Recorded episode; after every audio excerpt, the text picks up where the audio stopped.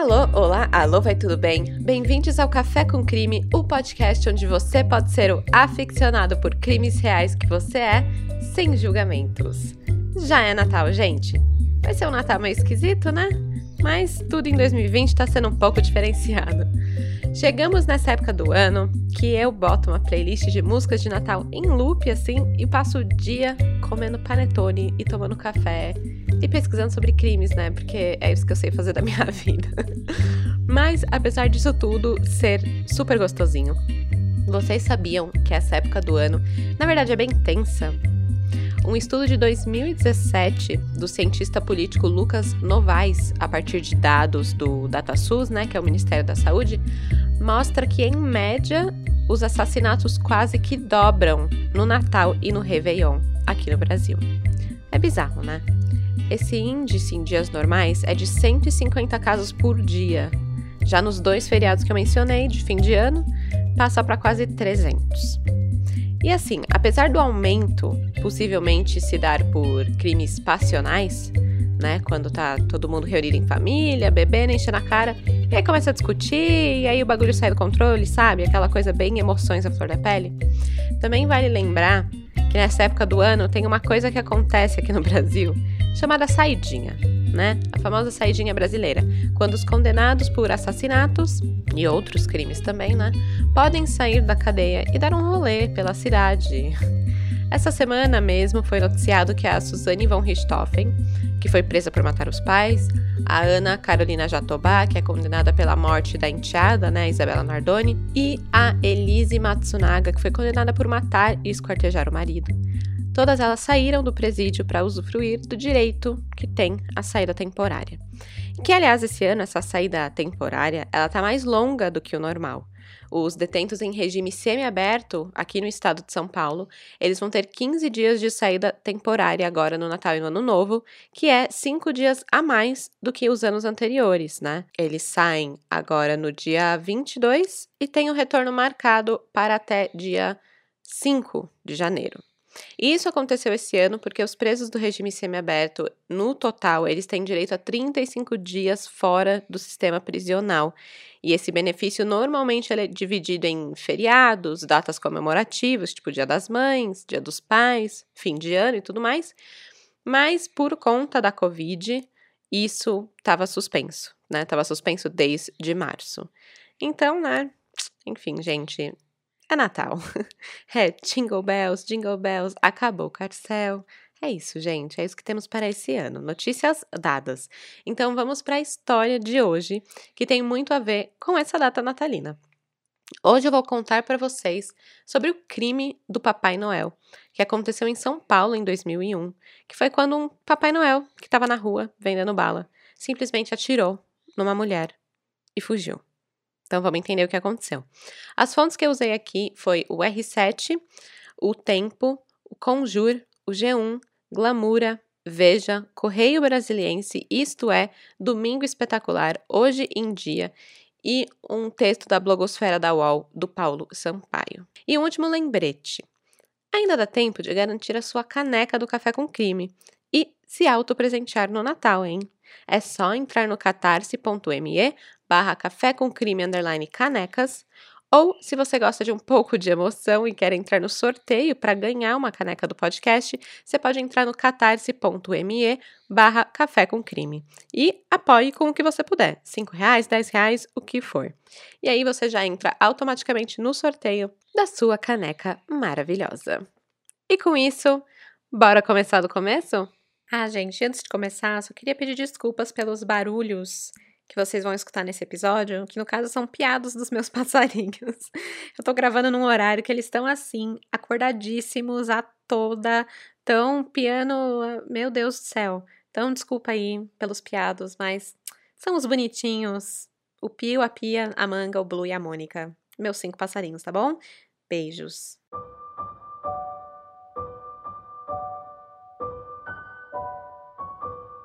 Dia 17 de dezembro de 2001.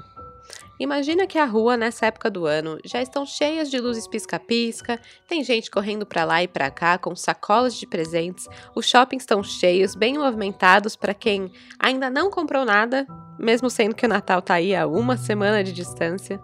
E claro, tem sempre alguns papais noéis por aí, né, fazendo aparições inusitadas, vendendo balas nos semáforos e enfim.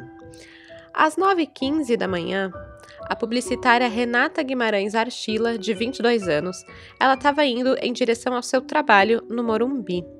Ela estava passando perto de um shopping, então por isso a rua estava bem movimentada, causando um pouco de trânsito, o que fez com que ela precisasse diminuir a velocidade do carro dela e quase parar o seu palio próximo de um semáforo, onde tinha um Papai Noel vendendo doces. O homem que estava fantasiado se aproximou do carro dela, como se ele fosse vender doces, né? Só que ela fechou a janela. Aí o homem ficou ali parado, encarou ela e sacou uma arma. O Papai Noel disparou três tiros através do vidro, acertando dois na cabeça de Renata e um no braço. O primeiro tiro foi na bochecha, que fez um rombo na lateral do rosto de Renata. Apesar disso, ela continuou consciente. Ela levantou as mãos para tentar abrir os olhos, tocar o rosto, ver o que tinha acontecido ali. E foi aí que ela levou o segundo tiro que pegou no seu braço esquerdo. Logo em seguida, veio o terceiro tiro, que pegou a parte superior do lábio e se alojou na coluna vertebral da Renata. O Papai Noel, vendo o rosto ensanguentado já da sua vítima, ele se dá por satisfeito e se afasta da cena do crime. A Renata ela olha pelo retrovisor e ela vê o homem tirando a sua fantasia de bom velhinho e deixando ali na rua, à mostra. O que também acabou ficando à mostra foi o rosto do atirador. Como se nada tivesse acontecendo, ele entra num carro que estava estacionado ali perto e vaza, sem mais nem menos. As pessoas da rua que observavam o crime, né, cometido ali, numa via pública e em plena luz do dia, ligaram para a polícia. A Renata ainda estava consciente, abriu a porta do carro, estava completamente atordoada pelo atentado à vida dela que ela tinha acabado de sofrer. E aí, quase como um milagre de Natal, né? Ela escapou da morte, mas ela ficou com o rosto bem deformado. Ali, enquanto ela estava esperando por esse socorro, ela escutou pessoas na rua dizendo que o seu rosto estava todo furado.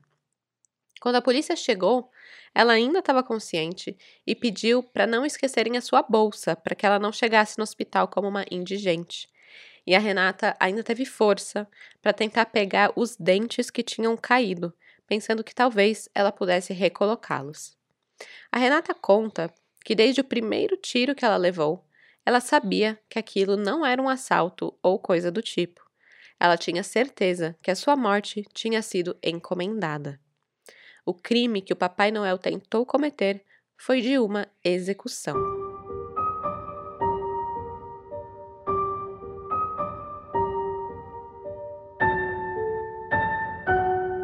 Ao ser transportada para o hospital, a Renata ela teve coragem de olhar para o seu reflexo em um espelho retrovisor do carro da polícia.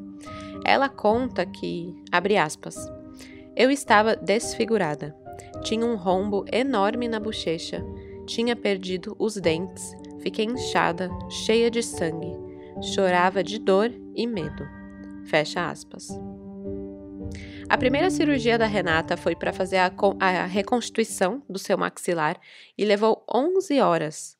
Depois de sair da UTI, a Renata ela precisou de acompanhamento neurológico no hospital porque ela tinha ataques assim fora de si. Ela passou o Natal, o Réveillon e uma parte do início de 2002 no hospital. Foram 70 dias de internação, mas isso era só o começo. A Renata ainda passou por mais sete cirurgias para conseguir reconstruir a sua arcada dentária e a sua face, e tudo isso ao longo de quase 10 anos. Em virtude de uma das cirurgias dela, ela ficou acometida de uma grave pneumonia e ela teve a sua morte anunciada pelos médicos.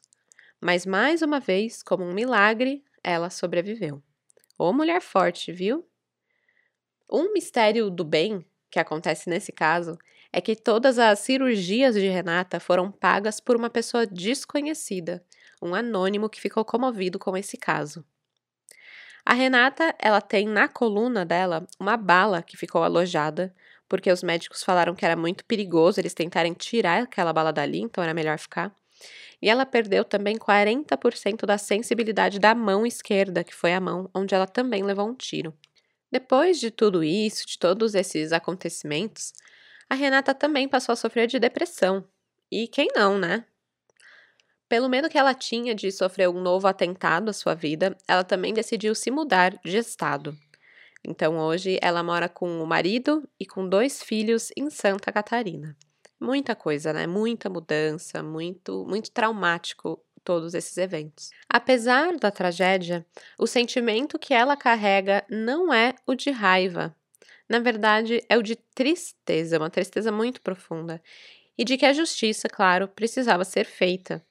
E o pior é que a Renata sabia exatamente quem tinha contratado um Papai Noel para matar ela. Ninguém mais, ninguém menos que o próprio pai, Renato Archila, e o avô paterno dela, o Nicolau Galan.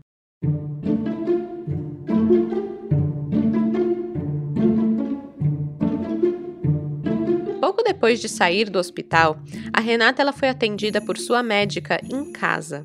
E olha só como são as coisas. Foi por causa dessa visita que a polícia chegou ao Papai Noel. Acontece que enquanto o motorista particular da médica aguardava do lado de fora da casa, ele engatou um papo com o vizinho da Renata. E aí, nessa conversa, o vizinho contou ao motorista que um carro havia rondado a vizinhança por mais ou menos duas semanas antes do crime. E como ele achou isso muito esquisito, ele anotou a placa do carro. E olha que coincidência de novo. Essa mesma placa tinha tomado uma multa por ter ficado estacionado muito tempo ali no Morumbi, no dia e na hora do crime. E se parar para pensar, faz muito sentido, né? A Renata ter sido stalkeada antes de ter sofrido um atentado de assassinato. Afinal, o atirador ele precisava saber os seus hábitos, a sua rotina, os seus horários, e só assim ele saberia que Renata estaria a caminho do trabalho, lá no Morumbi, naquele trajeto, naquela hora exata. Olhando mais a fundo sobre o veículo, descobriram que ele era de Sorocaba, interior de São Paulo. E é nessa cidade que ficavam as terras de Nicolau Archila Galan, o avô de Renata. Mas até aí, Sorocaba tem outras pessoas, né? Não dá para fazer esse link assim tão rapidamente. Só que na verdade dá, dá sim. Por quê? Ficou rapidamente comprovado e óbvio que o atirador tinha conexão com a família de Renata. Isso porque, além dele ser de Sorocaba, também descobriram que o carro pertencia ao policial militar José Benedito da Silva, e adivinha só? Ele trabalhava como segurança no Aras dos Archilas. Ao investigar o José Benedito da Silva, a polícia também descobriu que em sua agenda telefônica se encontravam os números de contato do Renato Archila. E mais, no dia 17 de dezembro de 2001, o dia do crime, José não compareceu ao trabalho e ficou comprovado que ele estava em São Paulo. E não para por aí. Haviam testemunhas que tinham visto o José. Havia um retrato falado de José. E assim, então, mais amarrado que isso, o caso não fica, né? O atirador foi José Benedito da Silva. Mas assim, só para morrer de certeza, a Renata foi ao distrito policial fazer o reconhecimento do criminoso.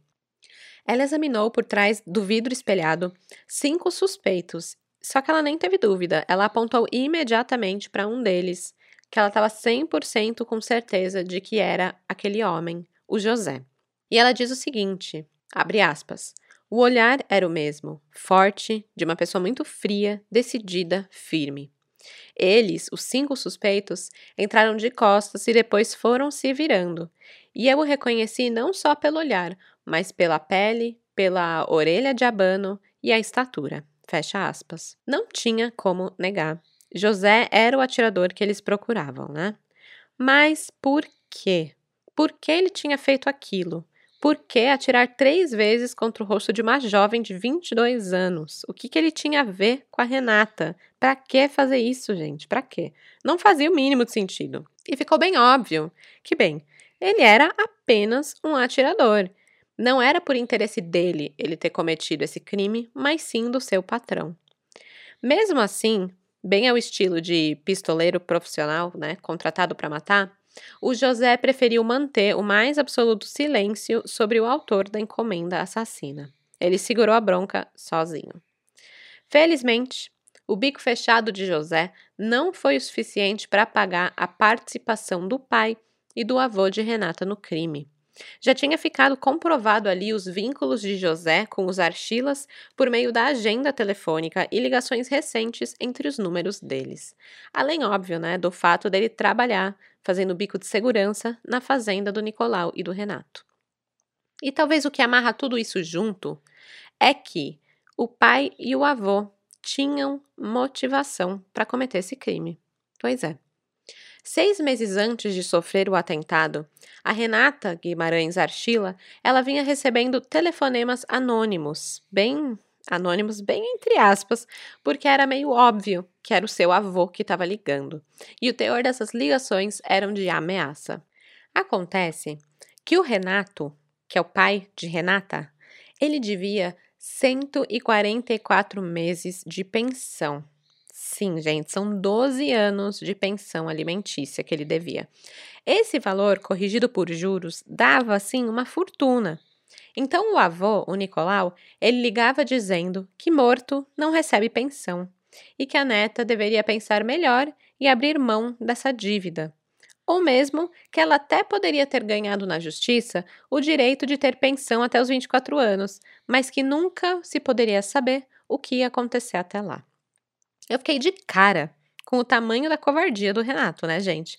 Pô, 12 anos sem pagar pensão. 12 anos que deixa a filha largada nas costas da família da mãe. E ainda tem a coragem de deixar o papai ligar pra neta ameaçando, gente. Ah, mas vai pra puta que pariu, né? Que isso? A batalha na justiça contra o pai já tinha sido bastante longa para Renata. Na verdade, começou quando ela nasceu. Demoraram 10 anos até ela ser reconhecida como filha de Renato Archila por exame de DNA. E mesmo depois disso, de ter o nome do pai no documento, ela passou né, a usar Renata Guimarães Archila como nome, ela ainda precisou lutar mais 12 anos em busca da pensão alimentícia que lhe era devida. O Renato ele foi condenado a pagar pensão alimentícia retroativa por todo esse período aí que ele teve de negligência paternal. E ao que tudo indica, era pura implicação do avô. Algumas fontes falam que ele até pode ter tentado em algum momento se aproximar da filha, mas que o avô, o Nicolau, cortava as asinhas dele. Então, né, faltou aí uma boa dose de culhões para o Renato. E isso do avô implicar começou dois anos antes mesmo de Renata nascer. O que era para ter sido uma história romântica, digna de filme hollywoodiano entre a mãe e o pai de Renata, se tornou nisso, né? Uma novela com fim trágico.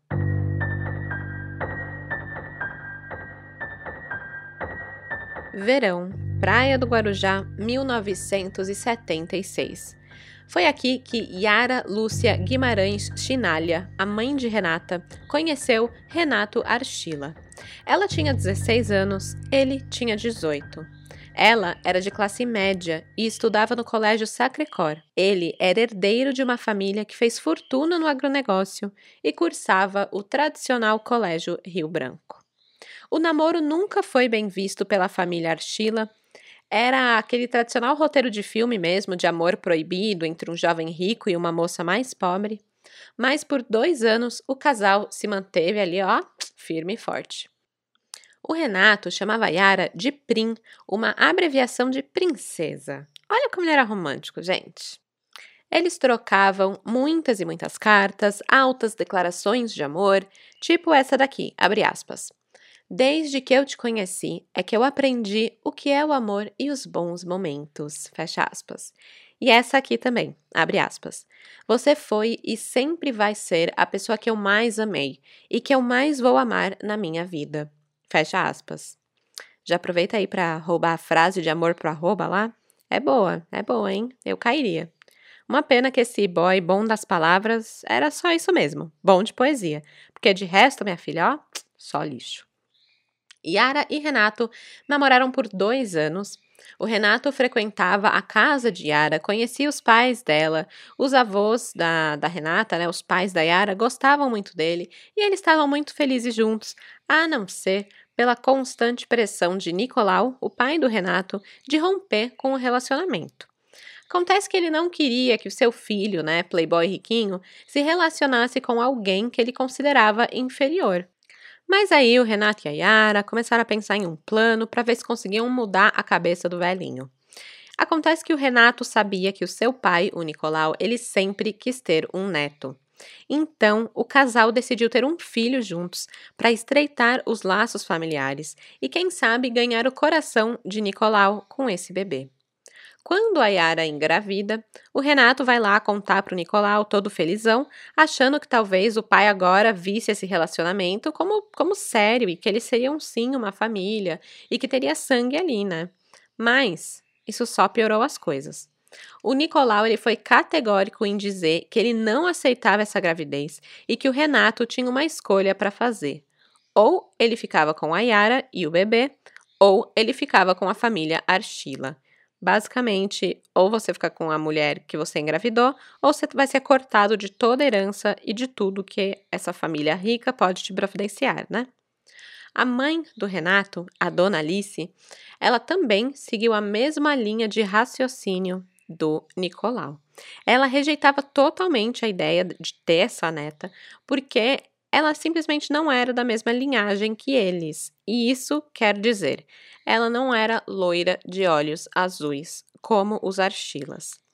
A Yara tinha os cabelos escuros e os olhos escuros também, e foi a ela que a Renata puxou. O Renato acabou escolhendo a família Archila, né? Obviamente. Ele procurou os pais de Yara para dizer que, infelizmente, não poderia arcar com aquela situação. E, gente, fala assim, aquela situação como se fosse uma coisa, né, que nem não, foi ele que planejou isso, né? Não foi ele que planejou ter um filho para tentar conquistar o próprio pai. Deu para trás, né? Amarelou. Enfim, a Yara, ela ficou inconsolável com o término do namoro, mas ela decidiu levar a gravidez a gravidez adiante e ela teve todo o apoio da família dela para isso. O pai de Yara, ele pediu apenas que a criança recebesse o nome do homem que a engravidou. E isso se deve ao fato de que ele tinha uma mentalidade mais tradicional e achava que se o pai da menina era conhecido, ela deveria ter o nome dele.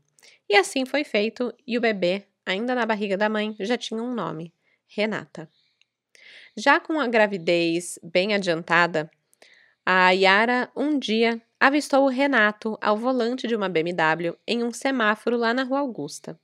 E aí ela correu para falar com ele, mas o Renato fechou a janela. O sinal abriu, ele arrancou com o carro e deixou a Yara lá, grávida, plantada no meio da rua.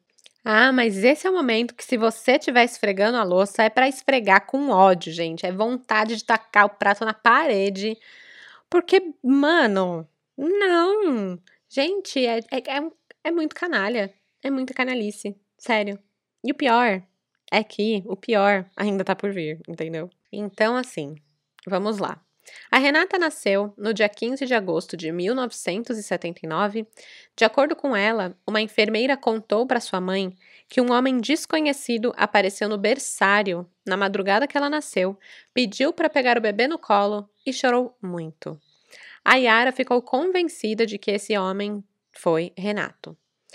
Eu só achei estranho deixarem um desconhecido, né, um homem adulto, pegar um bebê, uma bebê recém-nascida, no colo, assim, sem mais nem menos, né? Bem esquisito, mas ok. Seis meses depois do nascimento da Renata, a Yara abriu um processo de reconhecimento de paternidade. Nessa época, ainda não tinha exame de DNA para isso, era tudo feito de outros jeitos, né? Outros testes. Era teste de sangue, de cabelo. Mas tudo isso podia ser contestado juridicamente muito facilmente.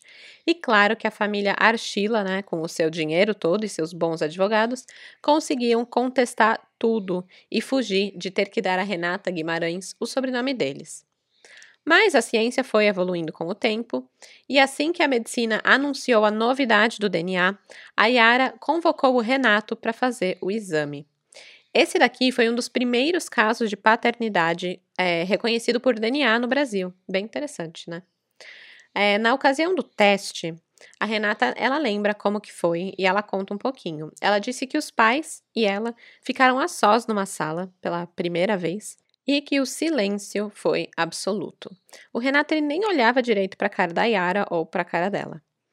É, a fim de que não houvesse suspeita de troca de tubos de ensaio contendo as amostras de DNA e tal, o médico pediu para Yara escrever o nome do Renato no recipiente com o sangue dele e para o Renato escrever o nome da Yara no recipiente com o sangue dela, né? E aí, nesse momento, a Renata conta que o Renato teve a cara de pau de virar para Yara e perguntar: Qual que é o seu nome mesmo? Gente, é muito ridículo. A Yara não deixou barato e retribuiu a pergunta com o mesmo, né? Falou: Ah, eu sou a Yara e você, quem você é, né? Eu fico indignada com como as pessoas conseguem mudar da água pro vinho, né? Sem mais nem menos. É, antes chamava ela de Prim, princesa, e agora vem dar uma de ai, qual que é seu nome? Ai, é muito escrotidão, gente, dá licença. Bom, finalmente a paternidade foi comprovada. Quando a Renata estava com 10 anos, ela ganhou na justiça o direito de usar o sobrenome Archila. E aí a Yara ligou para o Renato perguntando se ele soube da novidade. E aí ele só respondeu: Não tenho filha. A essa altura, a Yara tinha sido diagnosticada com câncer. Começou na mama, quando ela tinha 26 anos, aí teve uma reincidência no pulmão, uma metástase no cérebro, mas ela continuou trabalhando e aguentando firme até o fim. No dia 3 de julho de 1996, aos 36 anos, a Yara faleceu, deixando para trás uma adolescente de 16 anos. A Renata ela foi muito bem cuidada pelos avós maternos. Ela sempre estudou em colégio particular, nada faltava para ela em casa. E aos 16 anos, logo depois da morte da mãe, ela começou a receber ligações do pai. E ele parecia preocupado com ela, marcava encontro para que eles pudessem se ver, que pudessem conversar, e a Renata ficou empolgada com a ideia de poder ter um pai. Ela se arrumava toda, mas na hora de sair, ele sempre inventava uma desculpa e nunca aparecia. Depois de alguns episódios desses, ela descobriu que o pai, na verdade, só estava querendo saber o que a Yara havia deixado para a filha. E sabendo que nada faltava para Renata, ele entrou com um pedido de suspensão de pagamento da pensão alimentícia, parou de procurar a filha e deixou de depositar o dinheiro.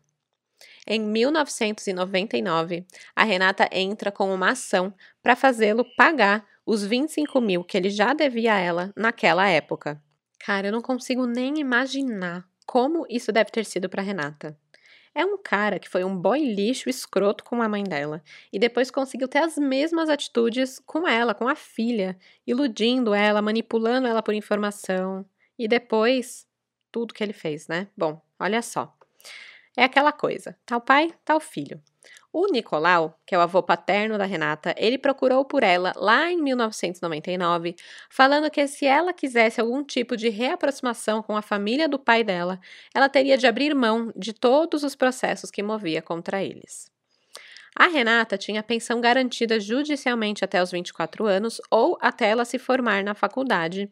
E Nicolau, sendo o escroto sênior da família, ele queria garantir que ela não receberia nada da família Archila, porque afinal ela não tinha os olhos azuis e não era loira que nem eles.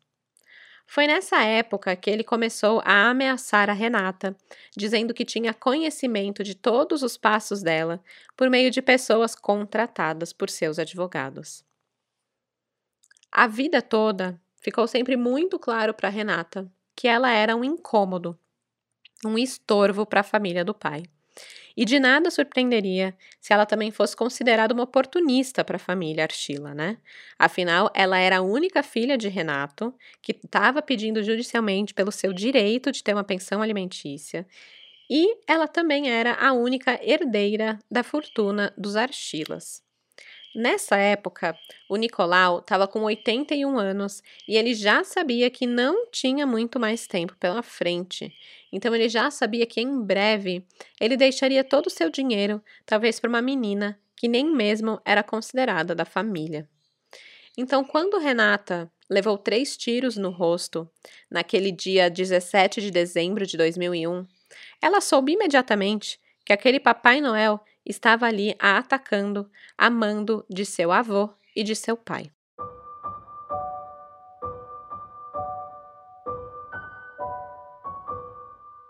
Em julho de 2006, o policial militar José Benedito da Silva, o Papai Noel desse caso, ele foi condenado a 13 anos e 4 meses de prisão por tentativa de homicídio à publicitária Renata Guimarães Archila. O seu crime teve alguns agravantes, sendo que um deles era exatamente por ele ser um policial militar, né? Uma pessoa que é incumbida por dever do seu ofício de garantir a proteção da sociedade. E além disso, ele é preparado pelo Estado a usar armas, imobilizar transgressores da lei, tudo em nome né, da repressão da criminalidade, mas não. Ele preferiu usar isso, esse poder que ele que foi dado a ele, para se tornar um criminoso e atacar uma jovem que não tinha no momento do crime nenhuma possibilidade de defesa. Agora, sabe como é, né? Para prender gente que tem grana, a condenação nunca vem assim fácil. Então vamos lá. Vocês sabem aquele jogo ou musiquinha do Escravos de Jó? Cara, exatamente esse caso. Escravos de Jó jogavam caxangá. Tira, põe, deixa ficar. É isso, gente. É tira, é põe, é tira, põe, tira, põe. É isso. Ai, vamos lá. Dia 12 de agosto de 2008, Nicolau Archila Galan, de 81 anos, e o filho dele, Renato Greenbeck Archila, de 49 anos, foram presos na casa onde moravam, nos Jardins, né, que é uma região bem nobre aqui de São Paulo. Os dois eles estavam em casa e a polícia negociou a rendição deles para evitar que eles precisassem invadir o local. E aí eles ficaram muito surpresos pela prisão, porque eles não tinham sido indiciados no processo e eles disseram que eles estavam sendo vítimas de algum tipo de equívoco. Então, desde o começo, eles jogaram com a carta da inocência, né? Então, em agosto, foi põe na cadeia. Mas apenas dois meses depois, foi tira da cadeia. Tira, põe, deixa ficar. Dia 21 de outubro de 2008, o Renato Archila deixa o 13º Distrito Policial lá na Casa Verde, onde ele estava detido, pois ele teve um pedido de habeas corpus aceito pela 4 Câmara Criminal do Tribunal de Justiça de São Paulo. Assim como seu pai, o Nicolau, né, que cumpria prisão domiciliar por conta da idade. Então os dois ganharam o direito de responder em liberdade. O Renato ele continuava sustentando que ele era inocente. Nessa época ele disse, abre aspas, nunca faria isso com a minha filha. Fecha aspas. E ele ainda acusou a Renata dizendo, abre aspas, nunca vi uma filha querer o mal do pai como ela quer o meu. Fecha aspas. Ai, muito cara de pau. Pro advogado é, Marcial Holanda, que era o assistente de acusação da, trabalhava para Renata, ele lamentou muito essa decisão, né, de ter sido favorável aos réus e entendeu que eles representavam uma ameaça à vida de Renata, né, que era sempre um risco pendente ali, um pesadelo sem fim. E até por isso, né, que a Renata ela tinha se mudado de estado sem nunca dar o endereço nem nada, porque ela não queria que os caras soubessem onde ela estava. Mas não tinha nada que eles pudessem fazer judicialmente falando, né? Nesse momento, cabia apenas esperar a pronúncia da, ju da juíza do caso determinar que os réus iriam a júri popular. Então, o advogado, ele estimou que isso deveria ocorrer em novembro ainda daquele mesmo ano, de 2008. Quando soube da decisão judicial que colocou o pai em liberdade, a Renata, ela não mostrou desânimo, não. Pelo contrário. Ela disse que essa decisão dava forças para ela batalhar ainda mais para que a justiça fosse feita. Ela falou que isso não era uma derrota, que ela já tinha vencido até agora de forma correta e que ela tinha certeza que eles iriam a júri popular. Cara, que mulher, né? Que positivismo. Eu queria muito ter metade, nem metade, um terço desse positivismo. Eu já ia estar muito feliz. Muito guerreira essa mulher, sério. Só aplausos para essa sobrevivente. Depois desse tiripõe na cadeia, A juíza, ela decide que o caso vai a júri popular em março de 2009. Então, teoricamente, deveria começar o julgamento por volta ali dessa época. Porém, queridos crimezeiros, a defesa conseguiu protelar o julgamento até 2017. Sim, 16 anos desde que o crime tinha acontecido. Demorou tudo isso para os mandantes serem julgados. A essa altura, só o Renato Archila seria julgado. O Nicolau Archila Galan, que também era acusado de ser mentor desse crime, ele conseguiu se livrar por conta da idade avançada e de um câncer. Ele morreu aos 89 anos, no final de 2010. Em fevereiro de 2017, o julgamento de Renato Archila começou. No fórum, a Renata evitou contato com o pai, que tinha planejado matá-la, né? Porque, obviamente. Quando o Renato foi interrogado, ela se retirou do plenário e ficou atrás de uma porta para não o ver. Ela só queria ouvir o que ele tinha para dizer. E tudo que ela ouviu foi o pai negando e negando. Ele disse que ele era um cuidador da vida, pois ele cuidava de cavalos no seu aras. É sério, gente. Ele comparou a vida da filha com a vida de um cavalo, né? O pior é pensar que realmente ele cuidava de cavalos, mas da filha ele não cuidou. Bom, no depoimento dele, as coisas só vão piorando. Ele vai usando o seu status e o seu privilégio para afirmar que ele é uma boa pessoa. Não, né, moço? Ele apresenta o diploma dele do Colégio Rio Branco e da Fundação Getúlio Vargas como certificado de que ele é um ser superior e aí ele pergunta se alguém ali achava que um homem como ele, estudado, cometeria o crime de qual ele estava sendo acusado. E a resposta é sim, Renato, eu acho. Em outro momento, quando questionado se ele sabia que José Benedito da Silva, que foi recrutado no, no Aras dele, né, era policial, ele é bem irônico e ele devolve a pergunta falando: quando você está no shopping Iguatemi, por acaso pergunta ao dono da loja se ele tem conhecimento de que o segurança é policial? Tipo, gente, que tipo de pergunta é essa? Sim, você deveria saber quem você contrata, né? A juíza, aliás, ficou bem irritada e falou que não era para ele ficar fazendo perguntas e sim respondeu o que era perguntado para ele. Outra coisa bem absurda é que em uma página do processo, o Renato afirmava que o valor da pensão afixado para Renata estava acima das possibilidades dele pagar e que, lamentavelmente, ele não tinha condições de levantar aquela quantia em razão das enormes dificuldades financeiras pelo qual ele passava. Tipo, sério, gente, o cara tem uma criação de 120 cavalos. Ele tem aras, tem terras, tem casa no jardim, enfim, a hipocrisia, né? Ainda foi levantado durante o julgamento o fato de Renato, após saber que a filha tinha sofrido um atentado à vida, não ter ligado nenhuma vez para saber se ela estava bem, se tinha saído do hospital e enfim. E aí o advogado de Renato diz o seguinte sobre isso durante o julgamento. Abre aspas. Evidente que eu não coloco em questão aqui se o réu é um bom pai, porque isso ele nunca foi mesmo. Eu chamo a atenção, aí sim, para a conduta de um culpado que constatou que o seu plano deu errado. Fecha aspas. Por seis votos a um, os jurados decidiram que Archila é culpado por tentativa de homicídio duplamente qualificado, motivo torpe e recurso que dificultou a defesa da vítima, além do agravante do réu ser pai da vítima. O Renato ele foi condenado pelo Tribunal do Júri a 10 anos, 10 meses e 20 dias de prisão em regime fechado por encomendar o assassinato da própria filha. Só que, mesmo tendo sido condenado, o réu vai recorrer em liberdade e saiu pelos fundos do Fórum Criminal da Barra Funda. Aí, claro que rolou uma revolta pelo cara ter sido condenado, mas poder sair andando livremente do fórum. Porém, a juíza explicou essa decisão da seguinte forma: aspas, O crime ocorreu há 16 anos. O réu é primário, de bons antecedentes, possui ocupação lícita e residência fixa. Não se furtou em nenhum momento a aplicação da lei penal.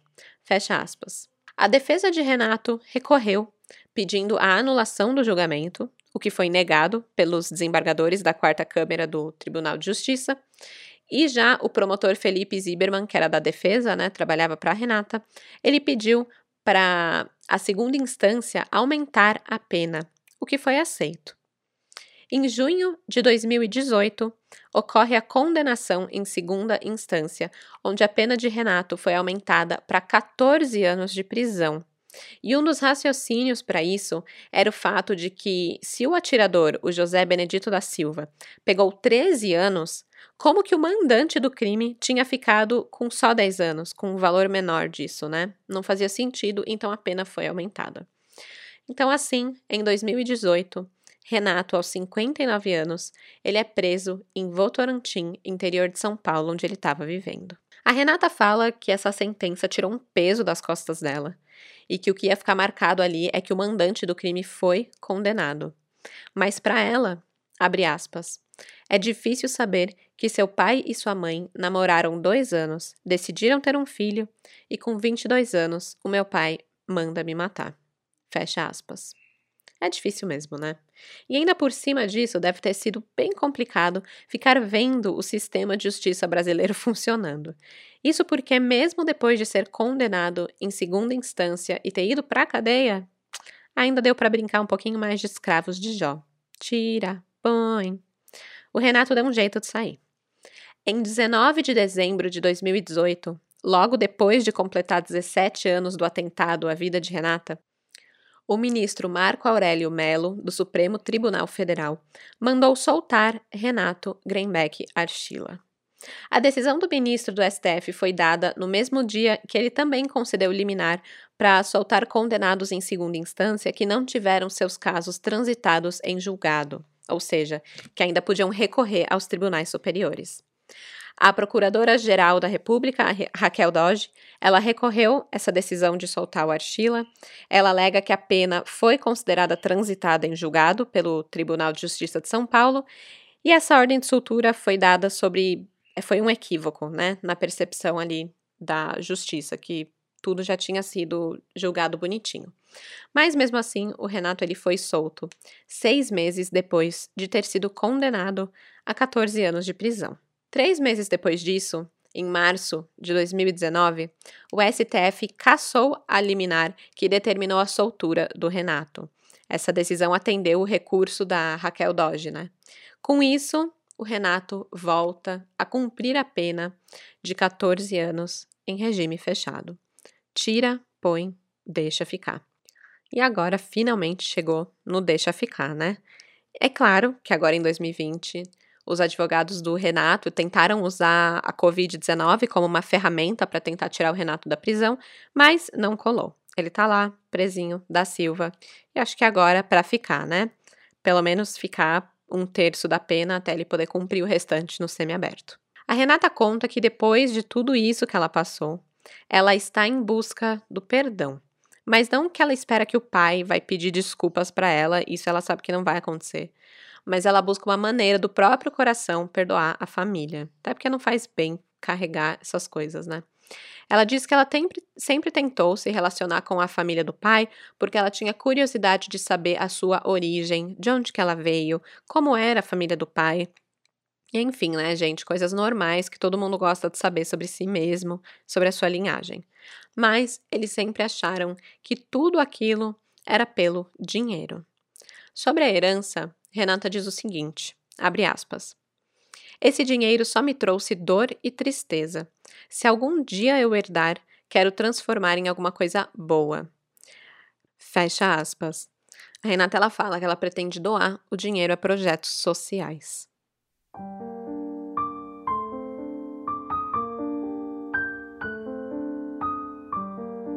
Acredite se quiser, ainda tem mais uma camada nessa história. Sabe o José Benedito da Silva? O Papai Noel que foi preso, julgado, condenado a 13 anos de prisão por ter atirado contra Renata? Bom, ele cumpriu um terço da pena e foi colocado em liberdade.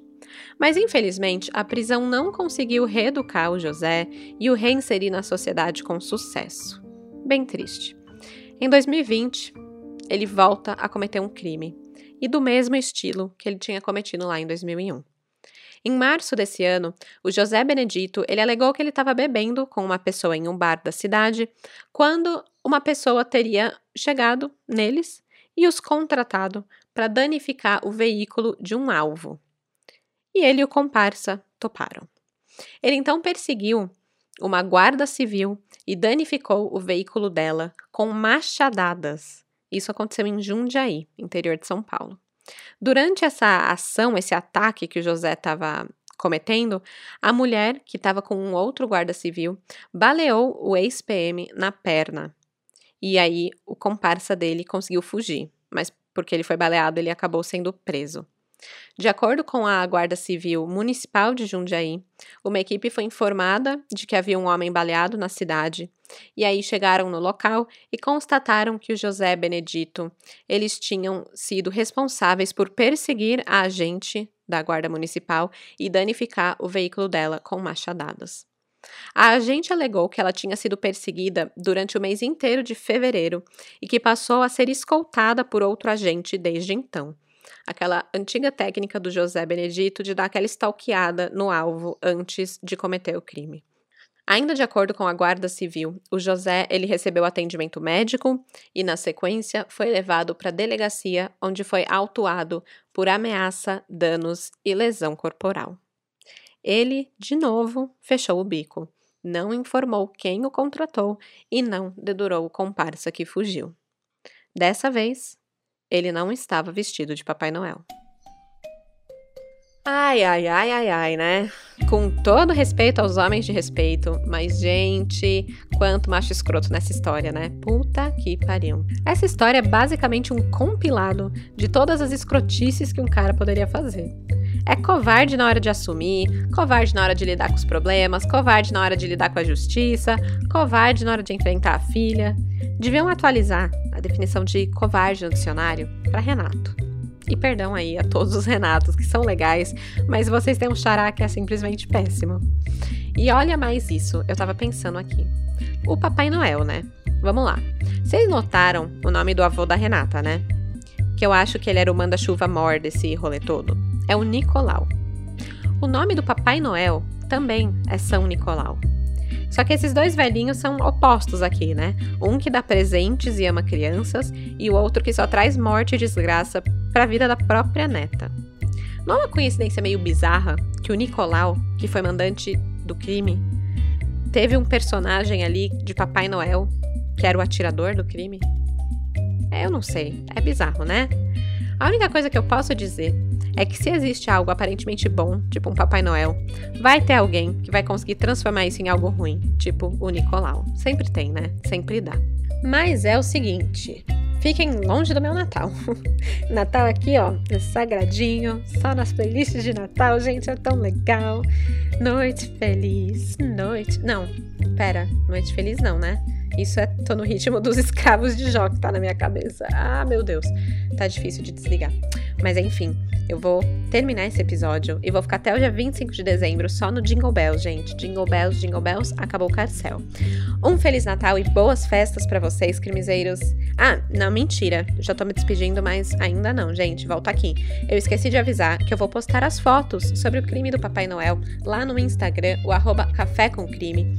Tem até da fantasia que foi usada no crime, então vai lá ver para ter noção do estilo do Papai Noel, que não dá para confiar tá? E já que você vai lá no Instagram para ver as fotos, aproveita para entrar no sorteio da caneca. Ainda dá tempo de se presentear com uma caneca personalizada do podcast, hein? Lá no Instagram tem todas as informações, o arroba Café com Crime. É isso, gente. Até quarta-feira que vem e até lá, fujam de homens covardes, porque de desgraça já basta esse podcast. Tchau, tchau!